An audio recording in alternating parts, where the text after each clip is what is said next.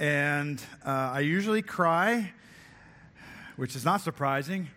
But today, God replaced that, that remembrance of my sin, uh, I, I, think, for the purpose of the song, which is to remind us of our salvation in Christ. And uh, my, heart, uh, my heart is overwhelming of joy, and uh, so thankful for my salvation.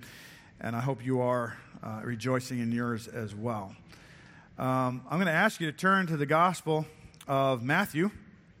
We're going to be in chapter 2 where, uh, where Paul read from uh, earlier. And um, so we're going to be looking at the entire chapter, actually. And um, so, knowing that it's a familiar passage, um, I want to encourage you, or at least explain that I'm not going to cover every nuance of all the details. I'm just, I'm just, I don't, I'm not going to do that today. We, we, we hear this text a lot in, um, uh, at Christmas time. And uh, often we'll go to, um, uh, we'll go to uh, Luke chapter 3 as well, chapter 2 and 3 as well. Not seeing it up there, I'm wondering, are you guys seeing my screen uh, up there yet? No? No? You're not seeing it. All right. Well, let's escape and try it again. How about now? All right. Well, Aaron's going to have to come fix that. I don't know what that's all about. Um, but it's all right because I have an opening illustration I want to give that doesn't require any slides. And uh, so as he comes on up and does whatever he does, uh, I want everybody's attention because this is, this is planned, not this, but this. Um, and that is this uh, I want you to be on the edge of your seat as I, as I tell you how would you feel if I decided to point at you at this very moment and tell you, you have to come in front of all these people and share what God has done in your life yesterday? All right, so I'm thinking about, I'm going to just get the finger moving, all right? How does it feel to know that I may point at one of you and out of the blue, I may point at you and say, Come up here and give, uh, give a witness. Thank you, Aaron. Give a witness to what God is doing in your life. I don't know about you, but prior to being in ministry, uh, that little wagging finger would have freaked me out. I would have been, not me. Uh, I told you recently I went down to my 40th high school uh, reunion and in preparation for it, Christine and I went, she didn't go to my high school, but we're flipping through the photos, and, and there was about 200 plus graduates in my class, and, and I'm remembering some people, and, and I look at some, I decided to read some of the notes. And one of them was from my speech teacher. And uh, I had two teachers sign my notes. Uh, the first one was my, my math teacher who said, Greg, you'll never know how much you missed in our class. But if anybody needed beauty sleep, it's you that's the kind of teacher that she was, and, and she was right. I was an interesting character back in high school. All right, but the other teacher was my speech teacher, and she says, You are definitely one of the most improved speakers. Now, think about that for a minute. What is she saying? A lot, because I went from being scared out of my mind to be able to do a half decent job of communicating something, all right? and I always, I don't know, I don't, I keep in touch with her, but I, I kind of, I always laugh if she knew what I did for a living now. Um, maybe I'd still be one of the most improved or not. I don't know. But as we as we go through here, the reason I'm I was wagging the finger and trying to get you, I want you to what I've titled this this sermon "The Unexpected King."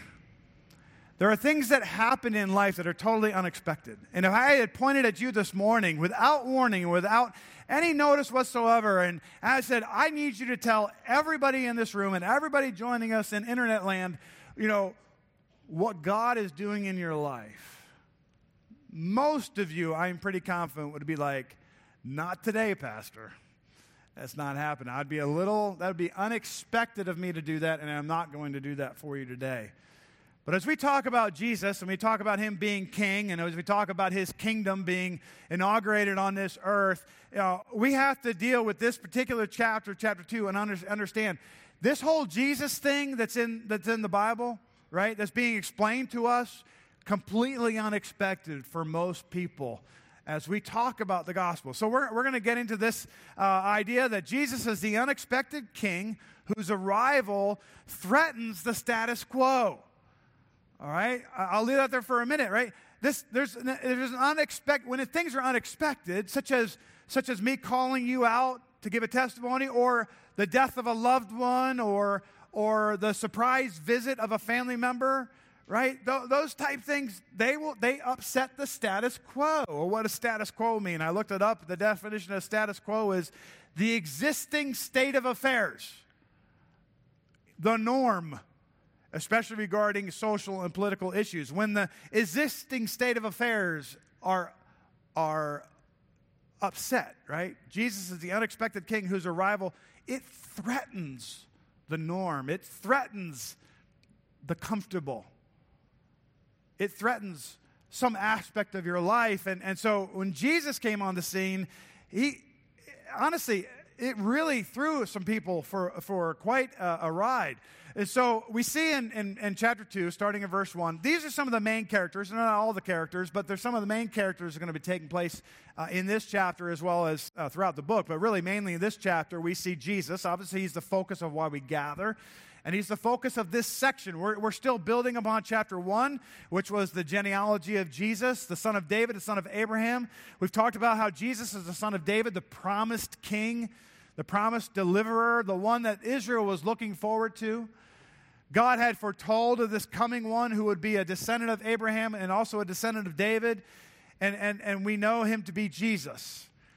But not everybody knew this, and so that we're told the second character we're going to look at today, who's very prominent in the, at least the majority of this chapter, is Herod, the king. We'll talk more about him in detail later, but, but he is the king of the Jews right now. He has been appointed by Rome over the, the, the, the, the, the area of Jerusalem and, and, and, uh, and Israel as, as a whole, whatever its uh, borders were at that time. And then we're introduced to these wise men, uh, the Magi, they're referred to. And, and so uh, some call it the, the kings, right? So uh, I'll, I'll, I'll, mention them a little bit later, but we see that in, in, in, uh, after Jesus was born, we, in Bethlehem, that's important. Um, in the days of Herod, that's a time reference. We haven't really been given much of a time reference at this point, but this is very important for us to place the birth of Jesus. Uh, I think Herod died in 4 BC is what is estimated. And, and so if, if Jesus was on the scene before, that means Jesus' birthday was probably a little earlier than the year one. Uh, but uh, so we, we see Herod the king, and then we have these wise men are coming from the east. So these are Westerners. You know, when you think about the globe and you think about the Middle East, think, think of where Israel is and think go west they, they traveled from the west to the east to come to Jerusalem, saying, and they asked this question, right? They said, Where is he who has been born king of the Jews? Now, when we talk about these wise men, uh, we're talking, we, we tradition, it is tradition, it's only tradition that we use three. The main reason people think there's three is because there was gold, frankincense, and myrrh, and it, and it makes it more, uh, it just makes it easier to picture three kings with a little box, you know. All right, but these are not necessarily kings, although they could be. They're, they're wise men, they're, they're magi, they're magicians there could be one, both, all. Uh, as we talk about it, these are these are people. These are astrologers, is another word that's used. Not astrology, but astrologers. So they're looking for signs in the heavens. And and as what we have to believe are pagan, they're not Jewish. What we have to believe are pagan people. Uh, I will say Gentiles. Uh, they they're uh, they're looking in the skies for signs, and lo and behold, God gives them a sign. And we'll look at that sign in a few minutes. But it says, Where is he who is born king of the Jews? So this is this is news that is going to catch some people off guard. And, and so it's unsuspecting, right? It's, it wasn't planned to happen, but it happened. Who were they asking? Well, they said, For where is this king who was born the king of the Jews? For we have seen his star in the east and have come to worship him. And when Herod the king heard this, he was troubled you can imagine Herod being troubled at the news as the current king of Israel to, to, to see, the current king of the Jews, to, to hear that there is one who was born king of the Jews. He's the appointed. He's, a, he's an uh, Idumean. Uh, he, he's, not, he's, not, he's not of the line of David. But he has been appointed by Rome, and he is a horrible king. We'll look more at how horrible he can get later, but I'm telling you, he is not a good person. Uh, so he, this question, these, these, these wise men come, and who are they asking? Well, they're apparently they're asking Herod. Because when he heard them say this, so he's hearing it with his own ears, he was troubled. It's kind of like the finger, like, what is going on? What, th- what is this coming to my ears that, that there is someone who's been born king of the Jews? Just so you know, the reason this was so unexpected for, for Herod, and I might mention this again, uh, he was very suspicious of those around him. And if he thought anyone was seeking to take his power, he had them killed, to include at least two, possibly three of his own sons. He had his, what is called, I read it in multiple places, had his favorite wife murdered because he suspected her of something and then later on found out he was wrong.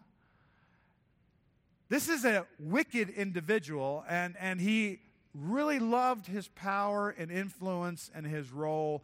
And, and so when he heard that there was this one born king, it troubled him. And you can imagine. It goes on to say that all Jerusalem with him, but I think they're, I think they're probably troubled for different reasons. I think they know Herod. They hear this news and they're like, uh oh, what's he going to do now?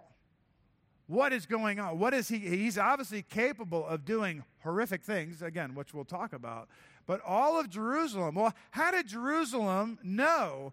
Well, because these wise men weren't probably, they could be, it, it, was at least two, could be three, could be ten. It, whatever, uh, whoever they were, tradition says three, but it's just tradition. There, there was an entourage, there was a large gathering. When they came into the city of Jerusalem, they didn't know. It was the main city of the area. The star had led them there, and they go into the city and they ask this question, and it causes a lot of uproar and a lot of concern. So, as the unexpected king, talking about Jesus here, Jesus is the unwanted king. And we're going to talk about two groups of people one individual and then a group of people who really, this news wasn't good. They didn't want Jesus, all right? So, first of all, Jesus is unwanted by King Herod because He's king. We've already touched on that. We'll touch upon it more in chapter uh, verses 13 through 18. But he was also unwanted by, of all people, the religious leaders. And, and, and watch what what's the text says here in verse 4. And when he had gathered all the chief priests and scribes of the people together, this is, this is uh, Herod pulling them together, he inquired of them where the Christ was to be born. And I, what I, I wanted to just pause here for a minute and say, this, is, this was Herod's inquiry where the Christ was to be born. Isn't it interesting that the, the wise men said, Where is the born king, the newborn king? And he says, the question, Where is the Christ? I don't know if you've caught this before, but in light of what we're talking about with Jesus being the son of David, the Christ, the, the anointed one, is expected to be a king. And we see that very clearly as, as uh, uh, it was common to, I guess, interchange those terms at one level because he is threatened because a king has been announced. But then the question he asked to these chief priests and scribes are, Where is the Christ to be born? Verse 5 So they said to him, Notice this, they said to him, In Bethlehem of Judea. For thus it is written by the prophet, But you, Bethlehem, in the land of Judah, are not the least among the rulers of Judah, for out of you shall come a ruler who will shepherd my people Israel. There's a lot that we could talk about here that we're not going to this morning because as we talk about this shepherd, first of all, that is also in line with a, with a son of David. David was a shepherd. Uh, there's a lot going on here that actually, especially in this text, would actually draw us back to remember the story of Moses. Moses also shepherded, if you remember, after he left Egypt and came into uh, uh, where he met his wife and, and father in law, and he, shep- he was a shepherd of sheep before he went back to Egypt to be the deliverer uh, during the Exodus. But I want you, our focus right now is on these chief priests and scribes. I, have said that they, they don't want Jesus. Jesus is unwanted. They don't want anything to do with him. How do we know that? Well, first of all, I'm trying to put myself in their shoes. I'm in ministry, right? I mean, New Testament wise, we are all kings and we are all priests. And uh, we are all priests, right? I mean, we, we, we are, well, that's another theological discussion for another day, but we're all priests. And so here are these religious leaders you would think their dominating perspective of life would be to tell other people about religious things. And when, when Herod asked the question, there was no pause. There was like, where is the Christ to be born? In, in Bethlehem of Judea. They knew the answer. They knew the Old Testament scriptures. They understood the prophecy. And, and, and by the way, that's another, this, this section of scripture could be divided by uh, uh, Old Testament quotations. There's five of them in chapter 1 and 2, at least five, but there's four of them here in chapter 2. And, um, and we could break it down. They're very significant. We also do it geographically. We have all kinds of different places listed. I'm breaking it down slightly different, more of a, in story mode here as we walk through this. But as we focus on the chief priests, they knew, they knew where the Christ, the King, was to be born. Herod, when he had secretly called the wise men, determined from them what time the star appeared, and he sent them to Bethlehem. Uh, so I want to just clarify Herod is sending. Who is he sending? He's sending the wise men, right? The, the magi, the whoever. He's saying they've arrived in Jerusalem. They were told it's in Bethlehem you have to go. So he sends them to Bethlehem. And he says, Go and search carefully for the young child, and when you have found him, bring back word to me that I may come and worship him also. Because of what we learn about Herod in the, in the coming verses, we know this is not true. Worship was the farthest thing from his mind. But remember, the focus isn't on Herod right now.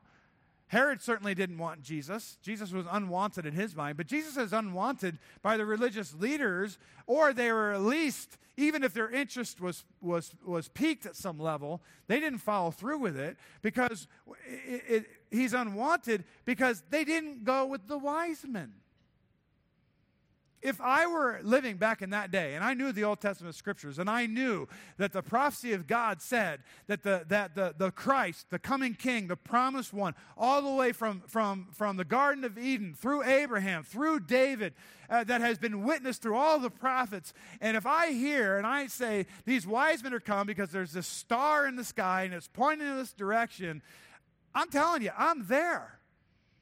I think you would be too.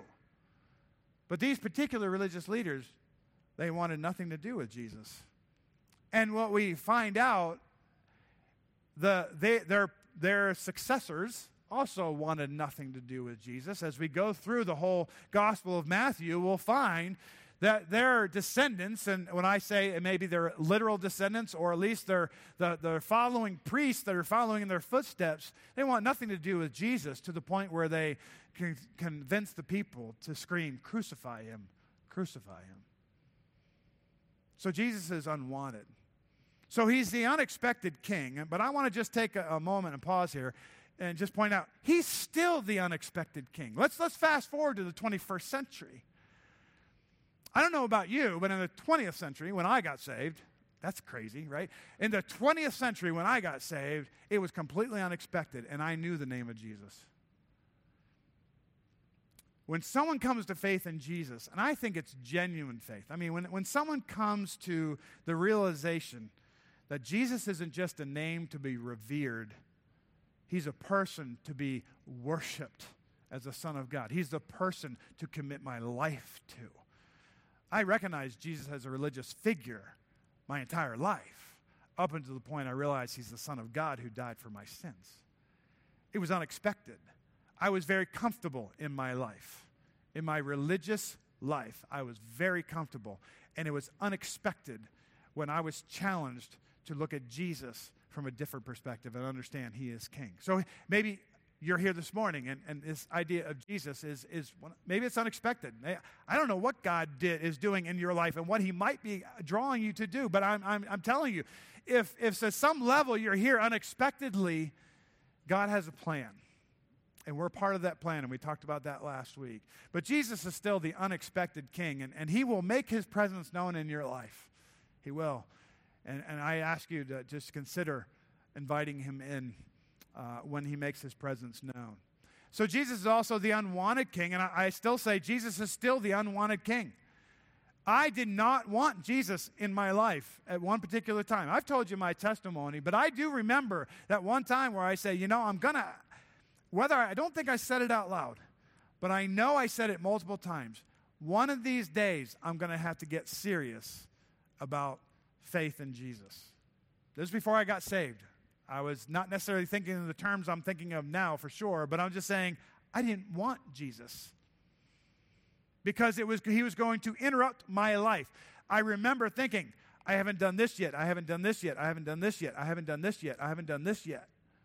I had a whole list of things that were all sin that I had not done yet. And that was my, my bucket list, so to speak right? Once I filled the bucket with those things, then I can repent and get right with God. And it's like, no, that's foolishness. Jesus is still the unwanted king. And those are the people that we are living around and maybe with. I don't know what your context of life is, but I'm telling you, we are surrounded people that do not want Jesus as their king. And we need to love those people enough to tell them that Jesus is king, whether they want him or not. Jesus is still the unwanted king who disrupts the status quo. As much as Herod was upset and the whole city was troubled, when we talk about Jesus today, he's still in the business of disrupting the status quo, the norm. And maybe your norm is in need of interrupting right now.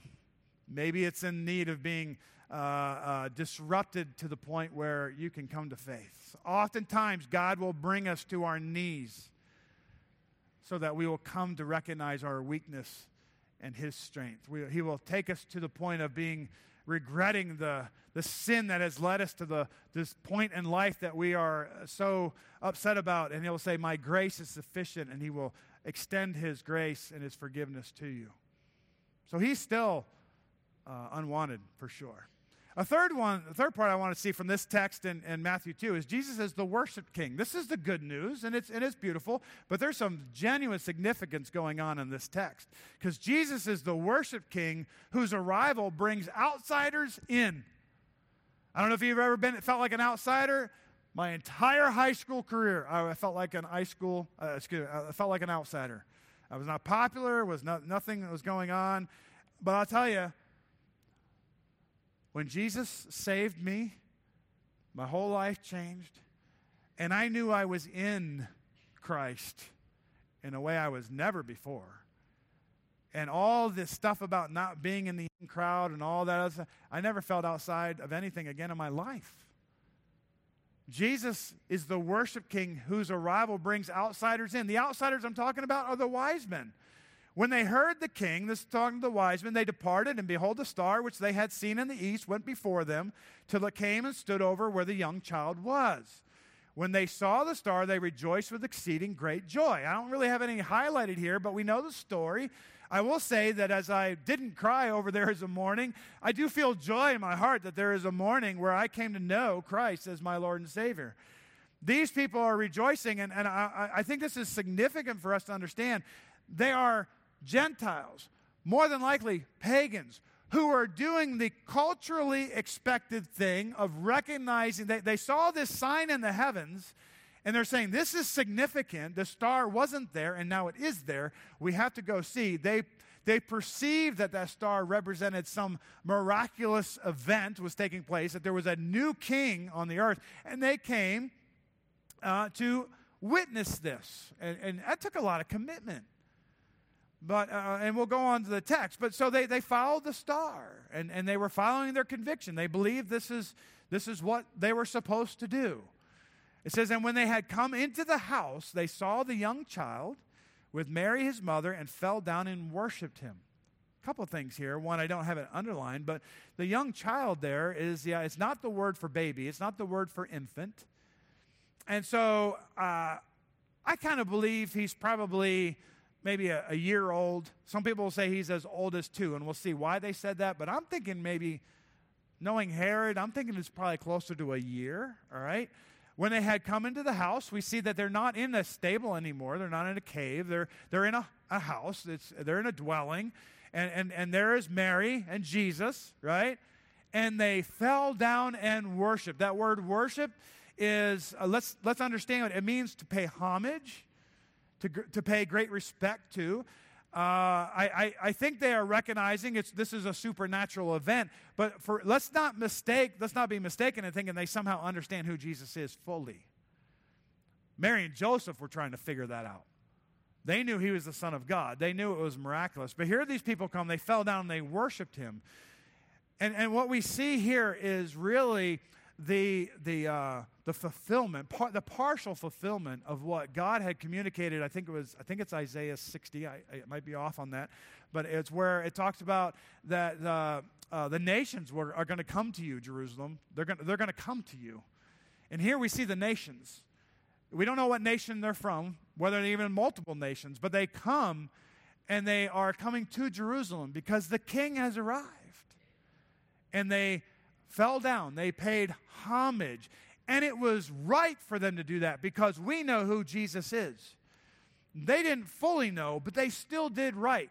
But I ask you to consider this act of worship in contrast to the unwanted Jesus of the Jews. This is God's people in God's city that had God's temple, and the Son of God showed up and they wanted nothing to do with him. It had to be outsiders who were brought in. And, and it, it is a, it, it kind of helps us understand some of what Matthew's going to be t- bringing us through in the rest of the book. The nations, the Gentiles, are going to be blessed in fulfillment of the promise to Abraham that all the nations will be blessed through the seed of Abraham. It says, and they went, and when they had opened their treasures, they presented to him gold, frankincense, and myrrh. Then, being divinely warned in a dream that they should not return to Herod, they departed for their own country another way. So, so Jesus is the worshiped king, and praise God, he is still the worshiped king. And the good news for each of us, whether, whether you've come to faith or not, this is good news. He's still the worship king who brings outsiders in. If you feel like you're on the outside of life, you're on the outside of faith, you're on the outside, you just, your life is unraveled and you just don't know which way to go, and you, you understand there's something special about Jesus. Jesus brings outsiders in. You just have to come to faith in who he is and what he's done for you. And you can have your sins forgiven. The greatest thing that will ever happen is that there is a morning when Jesus resurrected from the dead, and there's a, there is a day when you can come to faith in what he did on your behalf. I was an outsider, now I'm an insider. Doesn't give me uh, a, a, leg up on you. It, re, it changes me from being part of the family of Satan to the family of God. And whether you know it or not, if you've never come to faith in Christ, you are part of the family of Satan. And that is taught very clearly in the book of Galatians. We, we've talked about that. Uh, excuse me, First John. And, um, and uh, so please, please come be part of the family of, of Christ. Next, we see that Jesus is the hated king. Now, this is where it gets a little uncomfortable, parts of this, because as we talk about Jesus being the hated king, uh, hatred's a strong word, but he's the hated king whose arrival is met with horrifying evil. There's much horrifying evil that has taken place in the world, and, and, and so certainly around the, the Jewish nation for sure. But Jesus is the hated king. In this text, as we go from verses 13 to 18, we see that when they had part, departed, this is talking about the wise men leaving without talking to Herod. Behold, an angel of the Lord appeared to Joseph in a dream, saying, Arise, take the young child and his mother, flee to Egypt. Okay, now talk about reminiscent of Moses. Uh, and I, I want to encourage you, please study this text because there's so much symmetry. And I actually will probably bring it up maybe next week or the week, the week after, the next time I preach. Uh, the next time I preach, I think uh, I, will bring, uh, there's a little chart, uh, chart I saw that I think will be helpful for you to see the similarities, uh, the parallels between Moses' life and Jesus' life in this part of the text. But he says, Arise, take the young child Jesus and, and his mother, flee to Egypt, and stay there until I bring you word. For Herod will seek the young child to destroy him. Herod was not, uh, was not he was not a half measured person, he went all the way, as we'll see uh, he, he's going to seek to destroy Jesus. When he arose, he's talking about Joseph, he took the young child and his mother by night and departed for Egypt. He didn't waste any time. He got out of uh, town that night and was there until the death of Herod. He was very obedient. We see once again the obedience of Joseph. That it might be fulfilled, which is spoken by the Lord through the prophet, saying, Out of Egypt I called my son. Here's another Old Testament reference. I'm choosing not to go into depth on these Old Testament references. We can do that at a separate time. But for our purposes today, we're looking at what God is doing in the life of Herod, what God is doing in the life of those in Jerusalem when this unexpected king is announced and he's unwanted and he's worshiped, but he's also hated because when this news happens, the good do good, right? Joseph is, is, is trying to obey the Lord. He does what, uh, what is told. But we see the bad. We see that Herod is seeking to destroy the son and that he will eventually come out of Egypt, which is like Moses bringing the Israelites out of Egypt. Then Herod, notice this, when he saw that he was uh, deceived by the wise men, was exceedingly angry. Herod was angry. Now, I don't know about you, but when I am angry, there, there are limits to my anger. Herod doesn't have limits. Herod's anger, he said he sent forth and put to put to death all the male children who were in Bethlehem and all its districts. Now, Bethlehem is not a large city.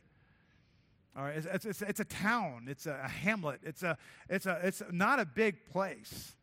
But it does say that there is basically the Bethlehem proper, like you would think of the Boston Commons, right? That little green area in the middle. And, and its districts. In other words, those that would just be outside of the city. Uh, I've heard numbers of, of five kids to 15 kids to 25 kids. We're not talking about hundreds of children being sacrificed. And, and what's fascinating about this is there is no, there is no historic record of this happening. And we're thinking, how is that possible? This is an evil, wicked deed. It's a blip on what Herod did in his life. He killed all kinds of people. History would say he is one, uh, one historian, and I, am going, I'm going to forget his name. He said, Better to be a, a sow in, in Herod's home than a son. Better to be a pig than a son because the son has less possibility of living. He killed two to three of his sons, killed his, his favorite wife, you know, he is guilty of all kinds of atrocities, which this is one of them. But it doesn't hit the, the register historically because of all the other stuff that he did. He killed more than just family, too. He killed many, many people. But he sent forth this edict to put to death all the male children who were in Bethlehem and in all its districts. Notice this from two years old and under. As I said, Herod's not a half measured person. So I think it's likely, we can't say with total confidence, but it's likely whatever age he thought it was, he went beyond. He may have even doubled it because he's going to make sure that he snuffs this out. One parallel with, with Moses that I, I think I have to share to help you understand the significance of this Pharaoh is the one that sought to kill the Jewish children. Pharaoh, king of the the empire of the time, the most, maybe one of the most powerful people in the world at the time. He sought to kill Jewish children. Now we have a new Pharaoh. His name's Herod, and he's king of the Jewish people, and he's killing Jewish children. I'd say it's unspeakable, but we're speaking it. It's, it's, it's horrifying, is what it is and we see that, that uh, we, the, the nation of Israel is in horrible circumstances at this point. So then was fulfilled what was spoken by, the, uh, by uh, Jeremiah the prophet, saying, A voice uh, was heard in Ramah, lamentation, weeping, and great mourning. Rachel weeping for her children, refusing to be comforted because they are no more. Again, uh, an Old Testament prophecy that is being fulfilled. Matthew is, these are very significant. Each one of these uh, Old Testament quotations kind of conclude the section that they're talking with. And here, uh, they're talking about, and here we see the wickedness of Herod is, is uh, commemorated by the fact that this prophecy was, was told that there was coming this day when this was going to take place, where the Jewish king is kinging, killing Jewish children.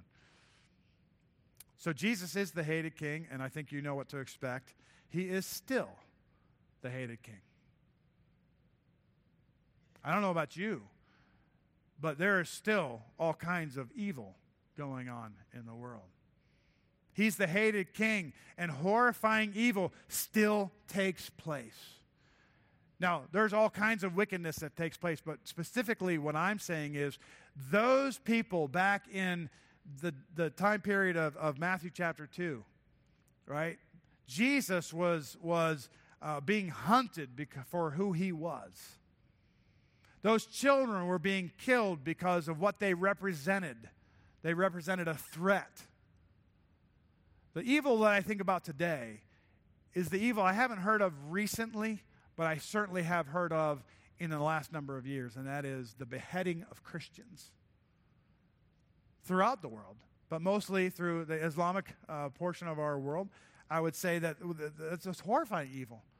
And those people are literally losing their heads because of their faith in Jesus. And so when we, when we talk about the hatred of the king, people are very happy to, to recognize our right to believe in Jesus, this nice person who we celebrated at Christmas with him in the manger, right? And certainly the resurrection is a beautiful thing because, you know, it talks about new life and, and Easter eggs talk about new life. And, but, but we, we have to understand that he is hated when we present Jesus as the king, as the one who must, one must come to faith in. He who has the Son has life, but he who does not have the Son does not have life. And if you don't have life, you have death. And there are people in the world that hate Jesus. Now, it's a strong word, hate, right? And it can take many forms. But I ask you to consider with what you watch, what you read, where you go, when you hear the name of Jesus. Are they loving Jesus or are they hating him? They may be hating him kindly, but they're more than likely hating him. Lastly, we want to say that Jesus is the obscure king. All right, let's look at the text. Uh, and we're going to go through this rather quickly. When Herod was dead, behold, an angel of the Lord appeared in the dream to Joseph. He said, Take the child and his mother, go to the land of Israel. That's important that they're going to go to the land of Israel. And that's exactly what Joseph does. So he takes the child, they go, and they go to Israel. Uh, and when, when he heard that Archelaus was, was reigning over Judea, you know, he was concerned. He had right to be concerned. Herod the Great was an amazing individual when it came to managing his kingdom and building things and all that stuff. He had all kinds of power. He knew how to control that power. But Archelaus' son was as ruthless as his dad, but didn't have the, the abilities of management and elsewhere. So he was really despised. And he didn't last long. And being warned by God in a dream, Joseph turns aside and he goes to Galilee. Now that should sound familiar. And he came and dwelt in the city called Nazareth. This is the, the, the city of Nazareth, is what I want to focus on here as we talk about Jesus being the obscure king. With all the angelic announcements and with all the fanfare at his birth that we see in, in Luke, well, when we get to this text, we see that he's run, he's gone from from, from uh, Bethlehem to Egypt. Now he's going to Galilee, but not just Galilee, because there's, there's big cities in Galilee. He goes to Nazareth, which is a little city, an insignificant city. It is believed, it's, it's a, I think in the Luke text, it says that's where Mary and Joseph are from. And so, as I understand it, they came down from Nazareth to Jerusalem for the census. Jesus is born. They stay there for his eight day uh, circumcision.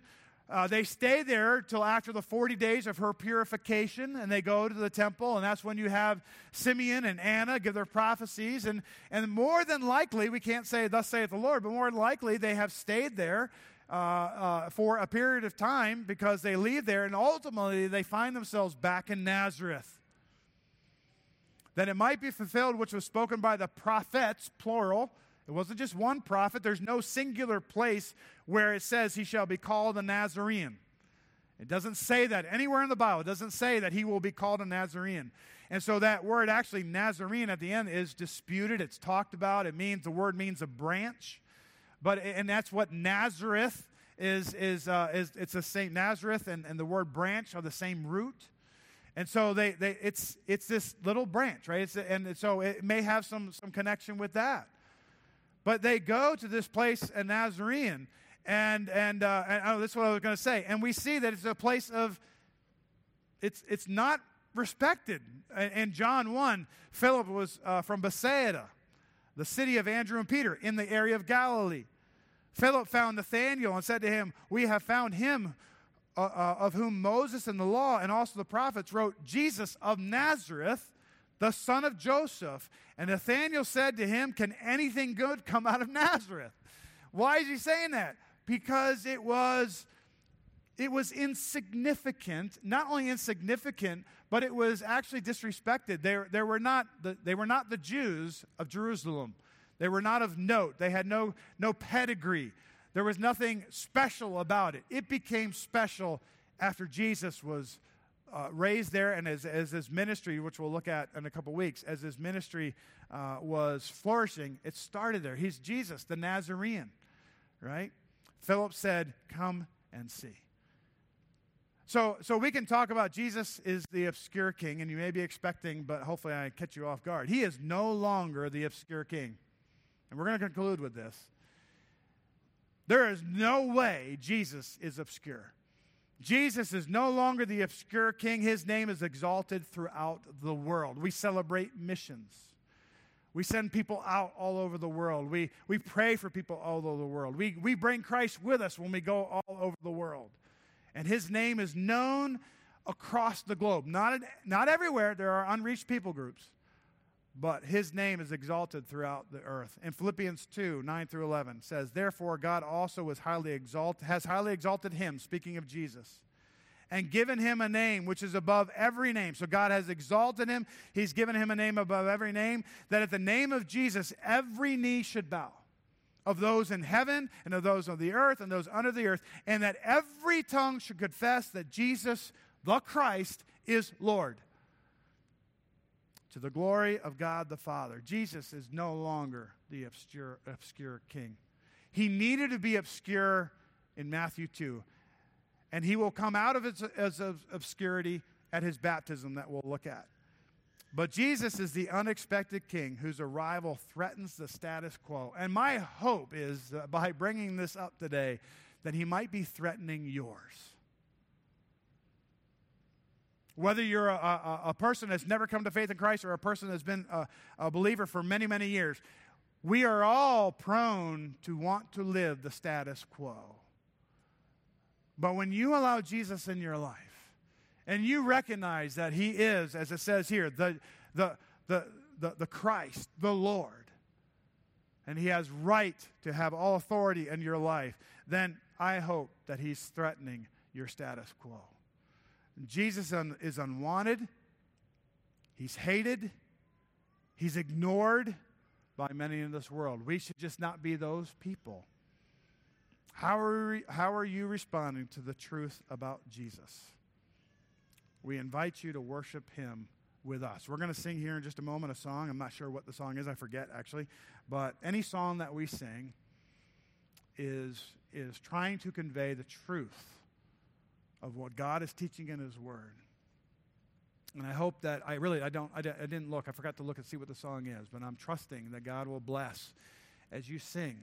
I pray that you would sing in faith and, and, and, and, and ask yourself, who is Jesus to you?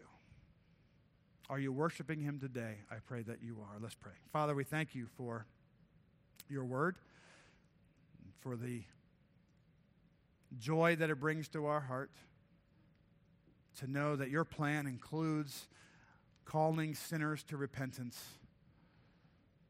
of providing a means of forgiveness through the death of Jesus Christ on the cross, of proving your power over sin and death by resurrecting him on the third day in fulfillment of the scriptures. He has ascended into heaven, he is coming again. And Father, we, we proclaim our faith in him today. And for all those who, who have already trusted in Christ, we can say amen and amen. But Father, there are those that may not know Christ.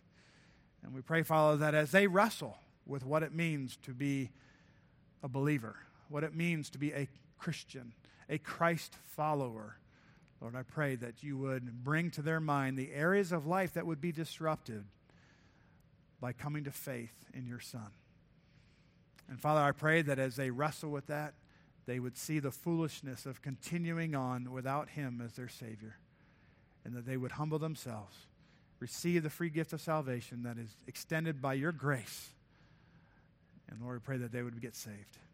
Father, we thank you for your word and for the encouragement it gives us. We pray that we would not only worship you in this moment, but we would worship you with our lives. In Jesus' name we pray. Amen.